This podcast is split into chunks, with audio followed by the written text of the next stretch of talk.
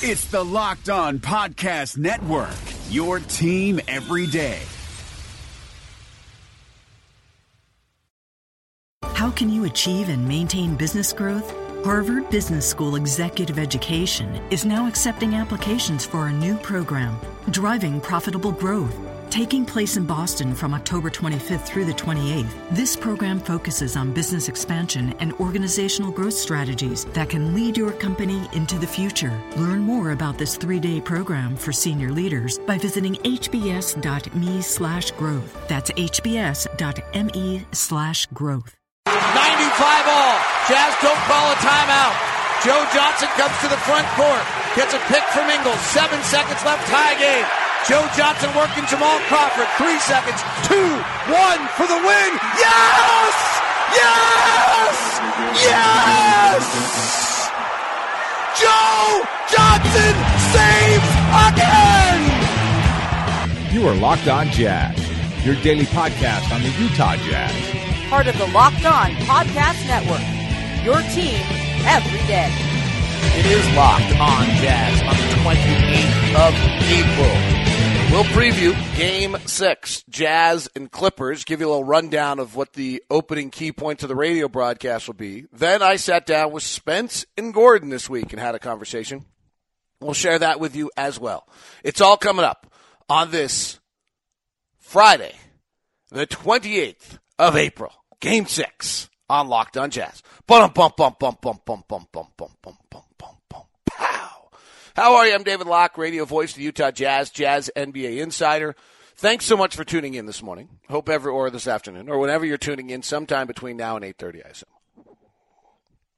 Jazz will tip off against the Clippers in game number six at 8:30 Mountain Time. Uh, really 8:40, and then if they push it back, it gets to 8:45. So you know, get all your stuff done. Uh, clear the decks put earplugs on the young baby so you don't wake him up during the day, and uh, get it wrong. By the way, it was seven years ago Sunday is the last time we won a playoff series.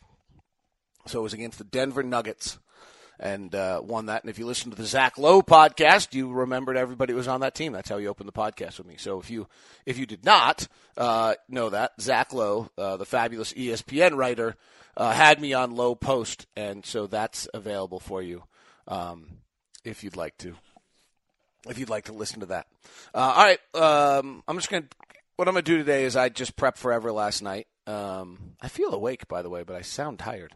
Uh, so I'm going to just kind of share with you where I am on the major storylines of the game uh, without too much crazy detail, though I'll run through some other stuff. Uh, make sense? Today's show is brought to you by my friends at Murdoch Hyundai and Devin Cash Equity Real Estate. Always good to have Devin uh, aboard the program. Uh, he's been a longtime supporter of the program, and and like to to give him a little mention if you if Devin's a real estate agent. He's helped out a bunch of locked on jazz people uh, along the way. And the Murdochs, uh, Blake uh, and the crew, we had a nice lunch this week. I think that was this week. This week seems like it's been really long. And I think that was on Monday. And uh, I'm currently driving a Hyundai Santa Fe and could not be more impressed with what I'm experiencing. Experiencing. All right, let's go to pins across the world. Uh, lifelong jazz fan, lived in Utah until fall when I moved to Concord, New Hampshire. I think my so my mom grew up somewhere around there. She went to school in Concord, Mass. For high school. My fan status was cemented forever when my daughter was diagnosed with a brain tumor when she was nine. Someone in the Jazz organization found out about her, set up us a row of front row v- seats with VIP access. We got to go down to the court pregame and took pictures of the players, coaches, and Bear. I have pictures of my bald daughter with Millsap, Memo, Boozer, AD, D. Will, Jeff Hornacek, and Scott Layden. It was such a memorable and positive experience for our family. It's such an excruciatingly painful time. We'll never forget it. My daughter is seven years cancer free. Awesome. I wear my Jazz gear to the gym, and all the Celtics fans look at me sideways. I watch the playoff games until 1.30 Eastern and try not to yell too loudly to wake up the family. Thank you for your work and your dedication. No, Craig, thank you. That is Craig uh, Larson, and he is our pin across the world. I say this a lot. I get a lot of time. I you know I live in the public uh, eye a little bit, and so um, I get both accolades and criticism, which is fine. But often on the accolades, I feel as though they're misguided because the passion of Jazz Nation is what allows me to uh, kind of always be energized. The the incredible passion uh, that is Jazz Nation. Uh, it, it clearly keeps me energized. All right, let's go. Here are the storylines. This is I've not done this before, though. I've never been as prepped as I am for a broadcast all season. Frankly, the day before. So, biggest storyline is it's this incredibly close series. Uh, only 12 minutes of the entire series has had either team with a double digit lead. The last double digit lead when someone had the ball, and I, I probably, uh, um, when someone had the ball, last time someone had the double digit lead and the ball um, was 948 of the third quarter of game three. I tweeted out wrong last night. Uh, Rodney put us up 11. They scored right afterwards. But last time someone had a double digit lead and the ball was 948 in the third quarter of game three. 76% of the minutes of the series have been played within two possessions of each other. The Clippers have led for 112 minutes, 112.4, really, and the Jazz have led for 111.6. So the Clippers have led for one more minute than the Jazz. Or if you rounded everything up, they'd be the exact same. How's that? How's that for a close series? That's why yesterday on the program you got me kind of saying, guys, I think, but let me tell you, it's one play here or there. So the score is tied overall in the series. 12 minutes have had double digit leads. Last double digit lead with the ball was 948 in the third quarter of game three. 76 minutes have been within two possessions, and the Clippers have led for 112.4, and the Jazz have led for 111.6. Wow. The Jazz storyline number two. The Jazz offense at home has been considerably better than on the road. The offensive rating on the three home games 105, 102, and 105. On the road games, one excuse me, on the home games, 121 and 119. So the average at home is 120. The average on the road is 104. The Jazz are shooting 53% at home and 43% from three. The at away they're 46 and 39. Um, the Jazz for the season were 107. I would tell you the 120 seems a little high and probably too tough to continue for a night. It just now let's hope that they do it, but at some point that's got to come back to normal. Jazz have won 10 of 11 at home. Uh, as I mentioned, today's show is brought to you by Murdoch Hyundai. Uh, two aspects of this. One is the Murdochs. So I've gotten an OKO and Blake. Well, had a wonderful lunch with them uh, this week, uh, spending time with them and, and, learning about their business. There's such great insight. We talked a lot about you know what's going to happen with driverless cars and where it's going and what it impacts and uh, different. It was really fun conversation. Really bright, uh, interesting people, and the and then we rolled into basketball. Don't worry. So they're really they they own uh, Murdoch Hyundai, obviously, and uh, the first thing I would just tell you about them is that they just take a huge amount of pride in making sure that your experience is representative of what if you went into their house and walked out, how you'd want to, you know, they'd want you to feel if if you spent time in their house. Uh, Hyundai has been a revelation to me. One of my friends said, "So you've been telling me we've been being fooled the whole time," and I think that might be right. Uh, if you drive a Camry or an Accord and you're in the market for a sedan, you're just going to go do the same thing again. Take a minute and go look at the Sonata. Just go look at what you get for it, what the safety ratings are compared to it, what your warranty is, like a hundred thousand mile warranty, and compare. Uh, if you're going to drive an SUV, uh, kind of one of those mid-sized SUVs, go look at the Santa Fe. I'm driving it right now. The the things you get are just incredible. The cameras on it for parking uh, have all sides, front and back. I asked, is like that common in these days? I don't have. I'm not a new car guy, so I asked, and the, and someone, no, the Lexus doesn't actually have that. The Lexus, which is twenty thousand dollars more, does not have that. So if you're in the market for kind of that. I, I don't know if it's called mid-sized SUV. It's funny if we call this a mid-size. It's really got a lot of space to it. But two rows, back, good back space to it, a lot of room inside. Check out the Santa Fe. I think you'll be stunned uh, at what you can get for about twenty thousand dollars. It's it's an amazing whatever Hyundai is doing uh, is, and then drive it. You'll see and you'll feel it that it's it's not some rinky dink something or other. They are really, really nice. I'm enjoying it. Drive it all the time. Love it. Uh, keep getting texts from my friends. I didn't really believe you on this Hyundai thing. And then there it is. So, you know, I'm picking up a friend from Seattle today. I'm going to pick him up in the Hyundai. And the first thing he's going to say is, yeah, my gosh, you're really, dr-. yes, I am. It's not, this is not made up. All right. Let's get, so Murdoch Hyundai, 4646 South State Street. All right. Let's get to more. Uh, Joe Johnson on the floor. It's been a huge storyline. When Joe Johnson's on the floor, the Jazz have been shooting 50% and 42% from three. The offensive rating is 116 uh, with him on the floor. Without Blake, it's 119. With the Jazz are shooting 58% from the floor and 30. Oh, wait a sec. That is an old note that needs to be fixed. So let me just. Sorry, there's so many notes here. Some of them are not. Um, I thought I was done, but that one is. Um, that one is no longer accurate. Uh, I'll have to update that. Here's the unnerving thing about that.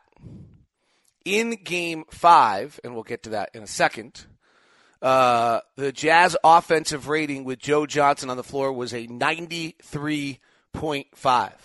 Here's what it's been for the series 113 in game one, 107 in game two, 119 in game four, 105, uh, and 90. One, sorry, let's do that again. 113 in game one with Joe Johnson, 107 in game two, 131 in game three, 132 in game four. Clippers now adjust to it, 93 in game five. So that should be a little unnerving that the um, that the Clippers did something that made the lineup with Joe Johnson not as good. Uncontested shots. It's another storyline. Jazz in game one, 32. In game two, 28. In game three, 20. In game four, 31. And in game five, 41. If you give 41 uncontested looks, I think it's hard to win. Rudy Gobert's impact on the game. Clippers offensive rating, uh, league average is 105. Clippers during the season was 110. Offensive rating with Rudy Gobert on the floor, 97.9. They have not been able to score with Rudy on the floor. Uh, what are they sh- shots in the restricted area? Game one, when they didn't seem to adjust to Rudy being out, they took 23. Games two and three, when Rudy was out, they took 35 and 33. And in games four and five, when Rudy's been in, they took 19 and 17. So when the two games Rudy was out completely, when they had time to game plan, they averaged 34 shots in the restricted area. In the last two games, they've gotten 18. Big, big, big, big deal. Uh, style of play. The Jazz are shooting 54 of 109 in the final seven seconds of the shot clock, which is really high. Uh, it's about 50%, isn't it? Yeah. Uh, with an effective field goal percentage of 58%. You're supposed to be inefficient the lower later the shot clock goes. The Jazz have been the opposite. Uh, they are 19 of 51 from three. 31.5% of the Jazz possessions are in the final seven seconds of the shot clock. Uh, this did not work in game five, despite the win, the Jazz were 8 of 26 for 31% and 3 of 13 from 3. So I think what happened there is that the Jazz are getting double teamed. Joe Johnson and other guys were getting double teamed later in the clock, forcing the Jazz in a little bit of a scramble to get looks. They got good looks, but they weren't natural looks, and they didn't make them. Okay? Uh, I've mentioned this a lot. Blake Griffin was 11 for 11 in the first nine seconds of the shot clock. Uh, otherwise, the Clippers have had very little action um, in that area.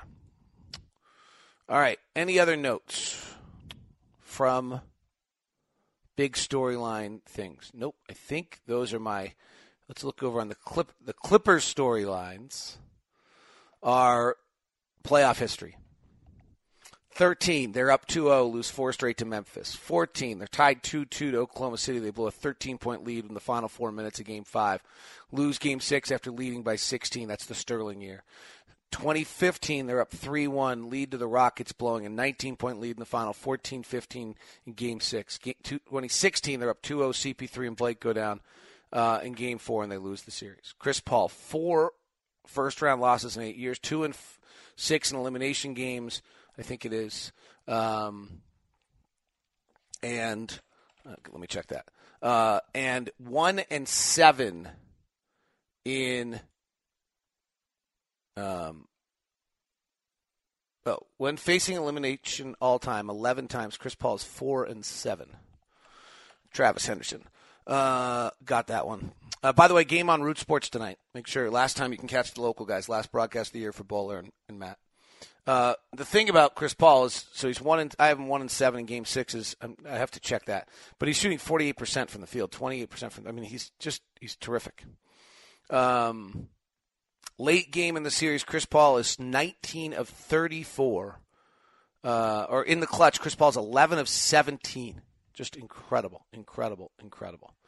Um, all right, so that is the storylines. That's kind of where this thing sits. Um, probably any other quick Jazz player notes? Let me just kind of look on my big.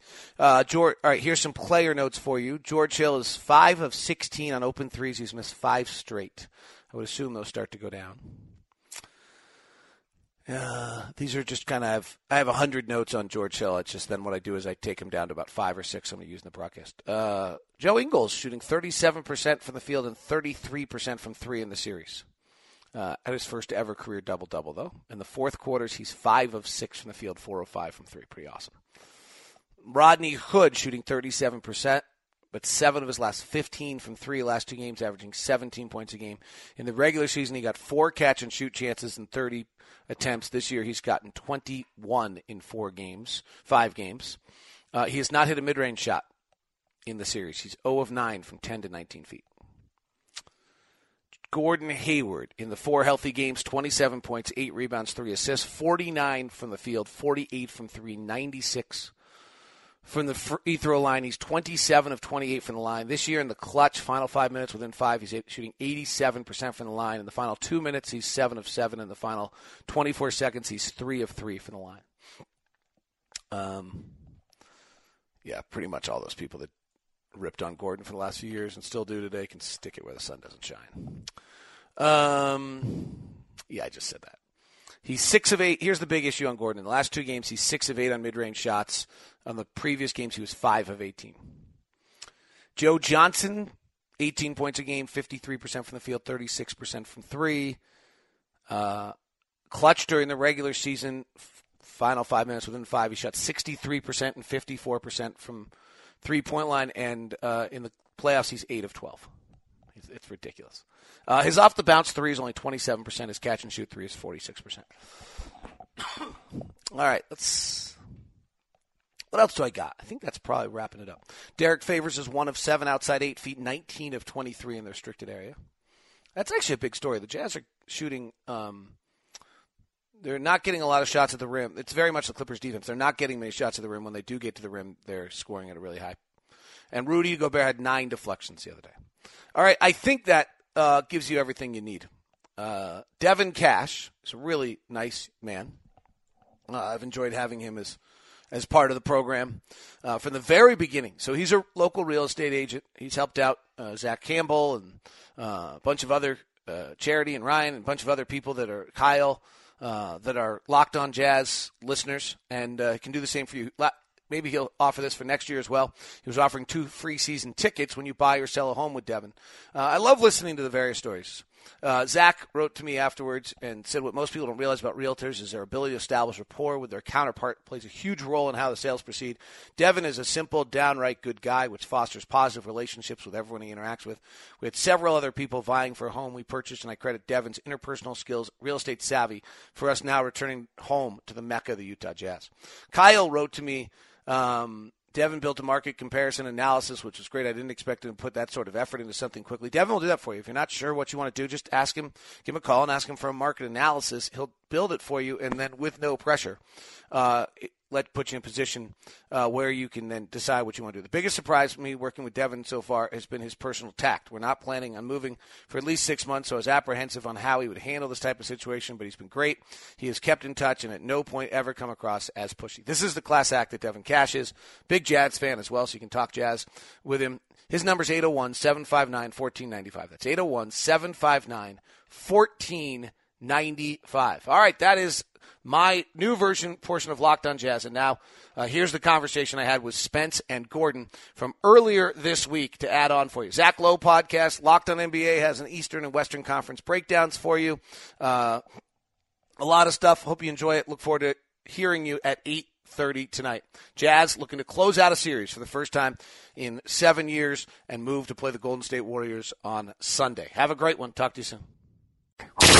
Jazz insight and analysis straight from the source. Oh my goodness! Goodness! Yeah! Yeah, let's go! This is your Utah Jazz Insider Report on the Zone Sports Network. Now joining Spence and Gordon, here's radio play-by-play voice of the Utah Jazz, David Locke. Show me on 97.5 1280 The Zone and the Zone Sports Network. As he does every Wednesday at this time, the radio play by play voice of the Utah Jazz, David Locke, joins the big show now. You know, David, I want to start here. I, I know the final score was only a four point spread, but I was, as we were watching the game, it felt like to me the Jazz were actually badly outplaying the Clippers when you look at the offensive execution, how easy it was for the Jazz to get open looks, how difficult it was for the Clippers to score on their own. I just thought it was a matter of finally making shots, which they did. Would you agree with that? I listened to your halftime show when I was in the arena, and then I flipped on the app to listen to your post game show, and and you made a you made a really solid point on in both circumstances, and I would agree with you. Uh, you know, I do think there might be a little bit that our guys are good enough shooters that every time Ingles or Hayward or Hill have an open look, you think they should it should go down, and that's not the quite the way it works, and the way the game worked that night. Um, they either went down for a sequence of time or they didn't go down, like they missed four in a row and then they'd make three in a row and then they'd miss four in a row and then they'd make three in a row. The the number that and I think the reason you feel that way in and I agree with you 100% is I looked at the numbers. The Jazz got 41 uncontested shots last night. David, I have to give you credit for your characterization of Gordon Hayward as being a tough competitor and a guy. I, I don't remember the exact words you used, but when I saw that exchange with Chris Paul, that was an illustration of exactly what you were talking about when you when you said he was he was just a, a, a tough, angry kind of competitor who would not take a back seat easily, and we saw it right there on the court. I mean, it's a long way from Delonte West sticking a finger in your ear. Yeah, Yep. Right? I mean, we really, and, and I don't mean that like, but I mean, I think it's the sign of growing up. It's a long way from Deron Williams throwing a ball at him. Um, which, you know, is unique when your teammate does it to you. Uh, but I mean, I I think we've seen him grow up, and it's just it's a wonderful that that moment when he out wrestles Chris Paul for the ball, and then absolutely dismisses Chris Paul physically when Paul wants to rip it away from him, and then gets shoved because Chris Paul's been bullied basically, and then turns around and has some choice words for him that we probably shouldn't repeat. uh, I thought, to your point exactly, showed where Gordon is, what he's become, how much he's grown up, how much he's willing to stand up for himself. Uh, he's, you know, he is mischaracterized. Every stereotype in the world is on him because he's a white Indiana kid from two parents, and they're not accurate. He, this kid is as tough a fighter as there is. Maybe he didn't grow up in, you know, the, some of the you know tougher, whatever you want to call it, environments. But it, from an internal competitor, you're you're not going to get anybody who's competing harder than he is. David, I want to go back to what you just said. 41 uncontested shots. That's insane. I didn't realize the number was that high. Um, is that sustainable? Uh, you know, from what you saw last night, is is that something you can see happening come Friday night? Because if they get 41 open shots, game over, man. Well, let's walk through what's gone on during the series. So, game one, they got 32, which is a pretty high number. And I think that was related a little bit to Joe Johnson playing the four and, and the Clippers not being very good. Then the Clippers clamped down. They got 28 in game two. The Jazz got 20 uncontested shots in game three. They got 31 in game four. And then they got 41 last night because they started to double team Joe Johnson. And this is the trick box that Doc Rivers is now in. Without Blake Griffin, they do not have anybody who can guard Joe Johnson. So when Joe Johnson starts to work, frankly, I'm not sure they have anybody can guard Gordon Hayward either. And when those guys go to work, you either bring in help off the three point shooters, or if you're not leaving three point shooters, you're going to leave Rudy or Derrick wide open at the rim. And uh, Derrick didn't have a great night last night, but going into the game, uh, Derrick in the restricted area was 17 of 20, so those shots probably weren't too much of a problem for him. And I, I don't know what the answer is. The next move for Doc Rivers is he tried last night a lot of things, and I didn't feel like any of them worked. And you get those same looks at home, and they're going down. You all everyone shoots better at home than on the road, and those shots are going down tomorrow night. And they, if they come out trapping Joe Johnson, and the same looks the Jazz got in the first quarter, they missed the final eight shots of the first quarter to let the Clippers take the lead. Those they aren't going to miss eight straight on Friday night. That it'll be gone. The game will be over by then. David, uh, one of the coolest things about sports, for me at least, is watching the growth of not just one player, but a bunch of players. And you talked about Gordon Hayward earlier. But what we're seeing here is the Jazz had a plan. They went out and made some drafts. They draft uh, they draft picks. They drafted some stars, guys who who evolved into stars, and then Dennis Lindsey goes out and gets these veterans. He sprinkles them together. They face a bunch of adversity this year. And now we hear Quin Snyder say stuff like these guys really enjoy playing basketball. They love playing together. Well, that's what we're seeing here. This thing is melding together in such a, a cool way that it, last night I thought that was evident and it was pretty plain. And whereas the Jazz were moving in that direction, the Clippers are much more fragile and brittle, I think. Let's go to two. Um, two things come to mind when you uh, speak of that. I hope they're related. Um, the first, to back up your point, I think the Jazz have played a really smart series. So I've gone back and rewatched every game, you know, and a lot of times backing up plays, knowing the game plan. I'm I'm so fortunate to have the access that I have. I'm I'm really really lucky. Uh, and so I go back with that knowledge, and they're playing a really smart series. I mean, most highlighted by the Joe Johnson game winner in game one. They interact in that fashion to get the switch. Um, the second one that I was actually trying to find today um, that I would be really curious, and maybe we have it archived. Austin's so good at this, he probably has something. I would be really curious to go back and listen to Dennis Lindsey's locker clear out interview last year. Because my memory on it is that he says, This is on me. This was my fault that we didn't make the playoffs. I didn't get us enough veterans. I didn't have us enough depth. We'll fix that problem. That's my memory of that press conference.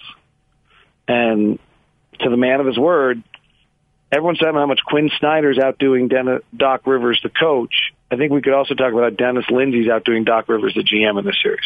Now, the Blake Griffin injury changes everything. And you know, I, I think we can't underestimate the impact of that. I think that, in fairness to the Clippers, uh, the way we of who we happen to be and how we play, and the intelligence of our head coach, you can get through the regular season without Blake Griffin, but in the playoffs, Quin Snyder is exposing it on every single play.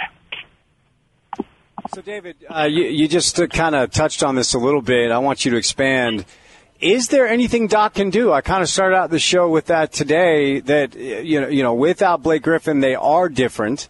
Um, you know, some people want to pretend they're not, but they are.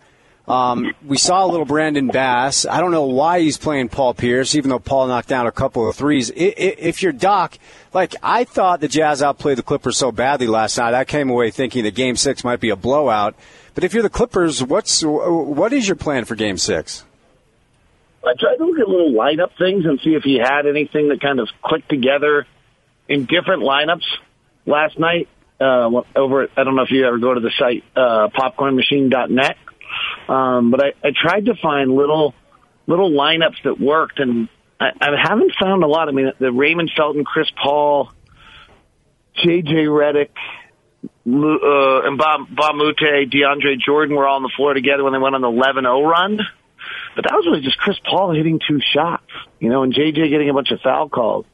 Uh, they they played JJ Redick with Chris Paul, Bob Moute, Chris and DeAndre Jordan. I, I don't know. Lineup wise, I, I felt like Austin Rivers helped them. I felt like they were a better team when Austin Rivers was on the floor. The numbers I'm not sure showed that. He was minus four. Um, they've got a real problem every time Chris Paul checks out of the game. Uh, I think Chris Paul was plus three last night, so they were minus seven when he was when he was off the floor. Uh, I, I, I mean, principally on defense, they have to decide whether they're still going to trap those pick and rolls and try to full rotate out of them. That doesn't seem like a really good option when the Jazz have five uh, five guys in or four guys, no, five guys, five guys. Hill, J- Johnson, Ingles, Hayward, Hood, and Hill, five different guys who all shoot better than 38% from three. It doesn't seem like a good idea to be in full rotation because four of them are going to be on the floor. And the fifth guy is going to be a rim roller that's as good as anyone in the league. So that doesn't seem like a great answer to me. But Joe Johnson, and I haven't updated my data from yesterday, but it couldn't have gotten worse watching that game, I don't think. Uh, Joe Johnson in the paint was 21 of 28 going into game five. So, you can't let that go on either, right? I mean, the guy's shooting 75% in the paint. You, you, that, you're insane if you don't double that. So I don't know what their answer is when Joe Johnson is on the floor. Um, and I thought it was really important last night that this Jazz starters to open the game were plus four uh, against them because then the first substitution's Joe Johnson. And if we have the edge when Joe Johnson comes in, then we've got an edge for the night. David, circling back to what we were talking about earlier, uh, first of all, you mentioned that that uh, sound from uh, Dennis Lindsey. I, I, well, Austin has that. We'll play it in just a second. But last night, six players in double figures. Obviously, Gordon Hayward leading the way. But that kind of balanced support of players around him, teammates. It, it's it's a beautiful way to play the game of basketball. Even though that game was a little bit ugly, but Austin, will you play the sound that David was talking about? We're not going to sit here and alibi. Every professional sports team has injuries, and ultimately, I'm most responsible up here on the dais, not Quin, not the coaches, not the players. I think some of the criticism that's out there has been fair relative to maybe our payroll being low or our team being young, us not addressing a couple of issues at the trade deadline. And so I welcome all those questions. There you go, David. By the way, Austin Horton, that's incredible. Great producing work. That's beautiful radio. As a guy who loves radio, that's great stuff right there. That's that's that's a Gordon Hayward tip. You know, the answer a little bit to both the things. I mean, that's great from Dennis, and I, I don't want to let that go, but I want to go back to both something you and uh, Spence just alluded to.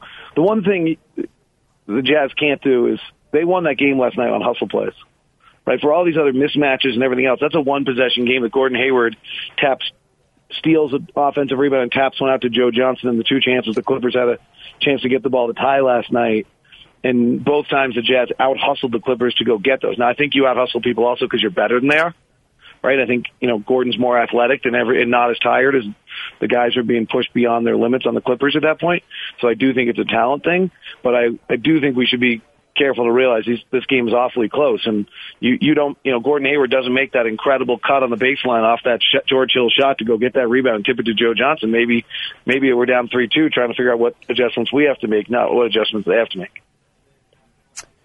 In that vein, David, um, what concerns you about Friday night? If you're the Jazz, what are you most concerned about? I mean, a closeout game is always the hardest game to get when the series is close. It's different when you're Golden State playing Portland, and Portland has their bags packed for vacation down 3-0. But a closeout game is it is going to be tough. Vegas likes the Jazz 5.5, by the way. Uh, but if you're the Jazz, what are you watching out for as far as concerns on Friday night? Well, the obvious one is Chris Paul. I mean, he's just that good, and he's going to play that hard, and he's going to he's pretty dirty, and he's going to try every trick he has, and and, and that dirty comment can he's dirty. There's I, I can show you evidence. Um, that's also him just trying everything he possibly can because he cannot fathom losing. So uh, that's where it's derived from.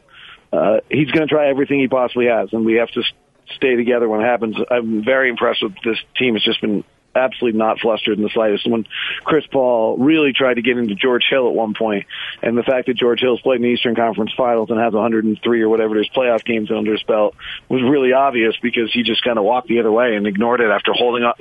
There was a play where he held onto the ball and then. uh Chris Paul tried to rip it out of his hand so he could start the fast break, and George Hill wouldn't let him. And instead of getting flustered by it, you know, there was just a calmness to the way George was like, just don't do, you know, get away from me.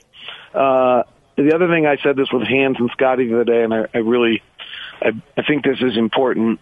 I, the Jazz, the key moment to me in that whole game the other night, no, probably been fo- forgotten about is the 11-0 run in the very beginning of the game, and and so therefore then the Jazz were ahead, and Chris Paul is reeling the game back in for the Clippers throughout the playoffs. Every time he needs to, he's so remarkable, but it takes a huge amount of energy.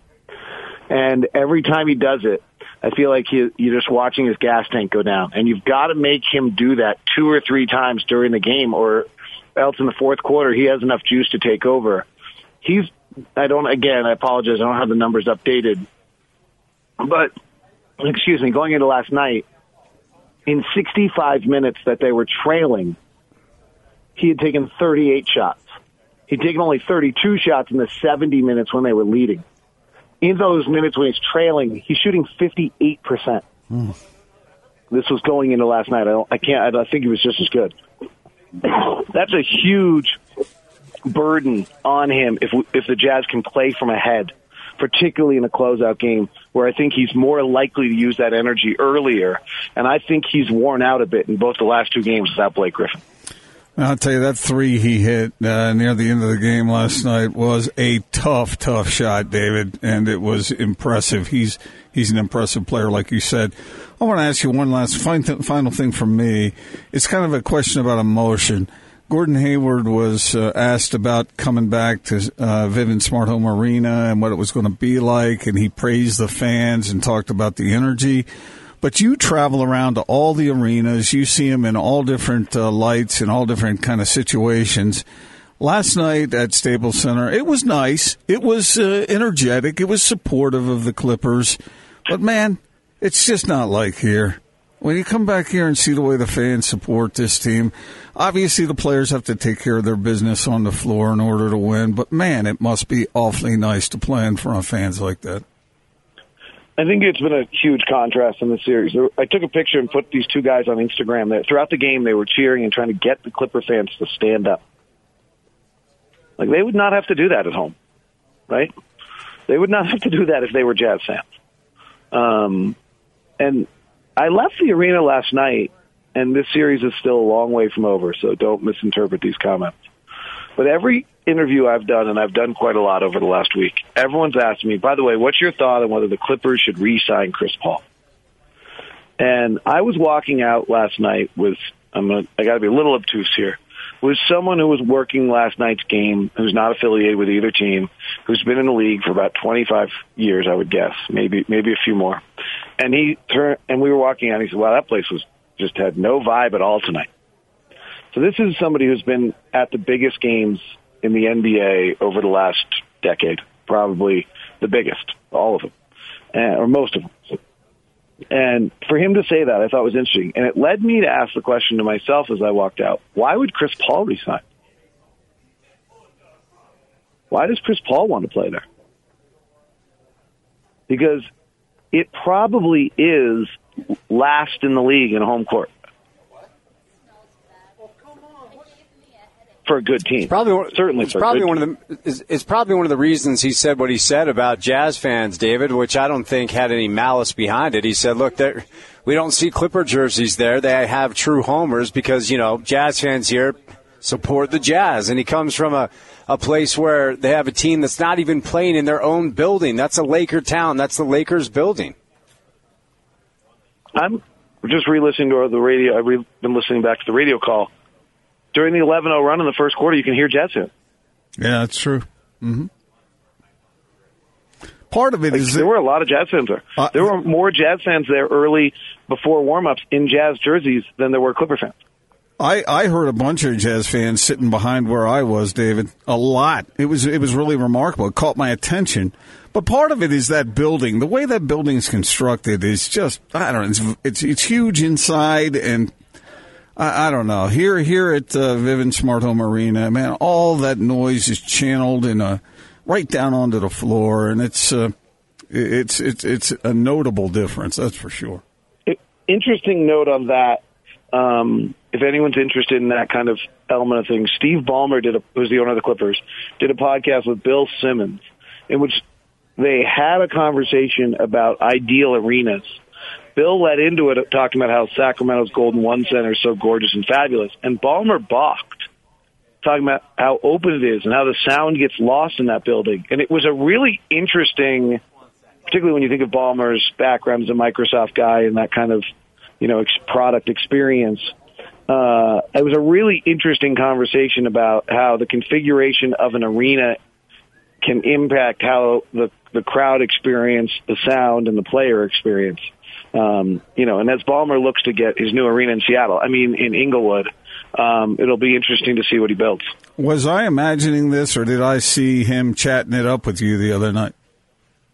Uh, you did, and this led to a very interesting question I have. Um, since Steve Ballmer and I's combined worth is what three billion, um, more than that. Uh, so, what do you call him? I mean, I've known him since Seattle because when I was the radio voice of the Sonics, he was a season ticket holder. So, I mean, I've known him for a long time, but I don't know him well. I mean, but well enough that we were talking the other day, uh, and we've talked each day of the series. But like, do you like? He's not Mr. Ballmer because, frighteningly, he's not that much older than us, and like it really seems weird to just call a billionaire by his first name. So, like, what do you call him? No, you call him Steve. I, I think that that I, I understand your hesitation, but I think that's the way to go with a guy like that. Yeah, he uh, he's. It's interesting to me. Um, he's actually had uh, people from all a bunch of people I know from Seattle. He had the morning show host of KJR with him for game uh, two. He had. Um, uh, he had uh, former Sonic general manager Bob Whitsitt with him for game four, I think, or game three in Salt Lake. He had KJ, the game three and four, the ones, and last night he had some people from back from Seattle. So he's had a lot of people I know really well. Um, and, and it's been nice to, to say hi to them through, through Steve Ballmer. Well, David, thanks for the time, man. It's uh, certainly an exciting time for Jazz fans. Have a great call on Friday, and we'll see you that night, all right? You bet, guys. David Locke, radio play-by-play voice of the Utah Jazz. Rejecting the screen has been retweeted by Kobe, Dame Lillard, and Vince Carter. So it's fair to say you should give it a shot. I'm Noah Kozlov. And I'm Adam Stanko. Rejecting the screen hits your feed every Tuesday and Thursday. On Tuesday, we talk hoops and a little bit of life. On Thursday, we go ISO with a guest. Stories from anyone and everyone who has touched the NBA with tales we promise you've never heard before. Find Rejecting the Screen right now, wherever you get podcasts, and hit that subscribe button.